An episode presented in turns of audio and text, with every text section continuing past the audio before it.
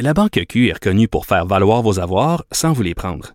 Mais quand vous pensez à votre premier compte bancaire, tu sais, dans le temps à l'école, vous faisiez vos dépôts avec vos scènes dans la petite enveloppe. Hmm, C'était bien beau. Mais avec le temps, ce vieux compte-là vous a coûté des milliers de dollars en frais, puis vous ne faites pas une scène d'intérêt. Avec la banque Q, vous obtenez des intérêts élevés et aucun frais sur vos services bancaires courants. Autrement dit, ça fait pas mal plus de scènes dans votre enveloppe, ça. Banque Q, faites valoir vos avoirs. Visitez banqueq.ca pour en savoir plus. Cube Radio. Salut, c'est Charles Tran avec l'équipe dans 5 minutes. On s'intéresse aux sciences, à l'histoire et à l'actualité. Aujourd'hui, on parle de sexisme. On se demande, est-ce que tout est sexiste, même la médecine? Ça a l'air que oui. Des précisions avec Élise Jeté.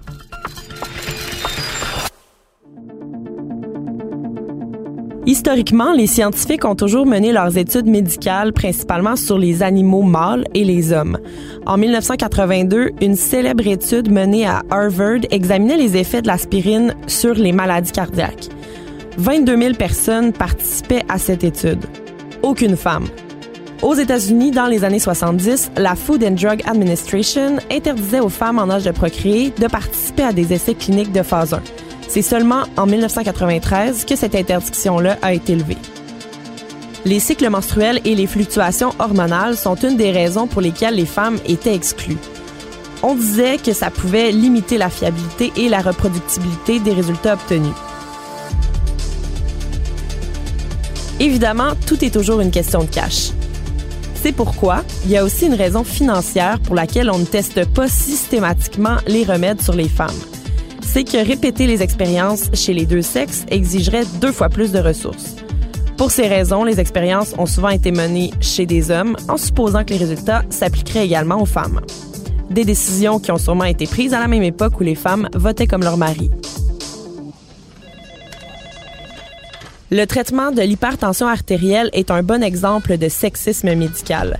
Selon une enquête de Statistique Canada, l'hypertension touche un Canadien adulte sur cinq. C'est la principale cause de décès prématurés dans les pays développés. Ça fait très longtemps qu'on sait que la pression artérielle est généralement plus élevée chez les hommes. C'est pour ça qu'ils sont plus exposés aux maladies du cœur et des reins. C'est donc connu que les problèmes d'hypertension sont très différents selon notre sexe. Malgré ça, le même médicament est souvent prescrit aux hommes et aux femmes souffrant d'hypertension. C'est vraiment problématique parce que 45% des femmes traitées parviennent à contrôler leur tension artérielle, et 51% des hommes traités réussissent à traiter la leur. Donc, 6 de plus d'hommes que de femmes contrôlent bien le problème, même si c'est un trouble qui, à la base, est moins pire, entre guillemets, chez les femmes. Trouvez l'erreur. Les tests de la mémoire qui sont utilisés pour détecter la maladie d'Alzheimer désavantagent aussi les femmes. Une étude publiée aux États-Unis en 2016 montre qu'au premier stade de la maladie, les femmes performent mieux que les hommes. Par contre, cette différence-là n'est pas prise en compte. Donc, la maladie est détectée plus tard chez les femmes, ce qui empêche un traitement plus précoce.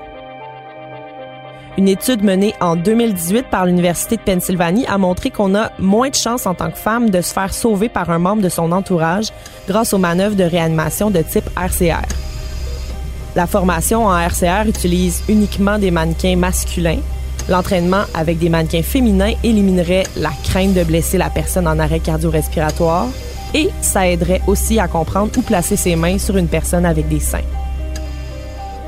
Finalement, les femmes atteintes d'endométriose, une affection gynécologique qui touche une femme sur dix en âge de procréer, attendent souvent plus de sept ans pour obtenir un diagnostic, c'est dû en partie au fait que les omnipraticiens considèrent souvent que les symptômes de douleur intense entourant la menstruation sont normaux.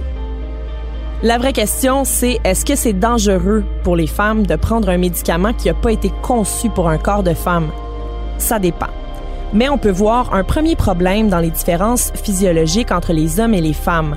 Par exemple, les hommes sont en moyenne plus grands que les femmes, donc, une posologie recommandée calculée en fonction de la taille moyenne d'un homme peut provoquer une surdose chez une femme de petite taille. Des différences majeures entre les sexes existent aussi dans les reins, ce qui peut affecter la façon dont certains médicaments sont excrétés par le corps. Les récents mandats des instituts de recherche en santé du Canada demandent l'incorporation d'une analyse basée sur le sexe et le genre dans les recherches qu'ils financent. Ça a augmenté le nombre de femmes dans les essais cliniques, mais comme la majorité des gouvernements dans le monde, on fait des efforts, mais on n'est pas vraiment rendu à la parité. Non, pas du tout. C'est clair que si les hommes avaient souffert d'endométriose, on aurait sans doute des diagnostics plus rapides, peut-être même des endométriologues. Merci beaucoup, Élie Jeté. C'était en cinq minutes.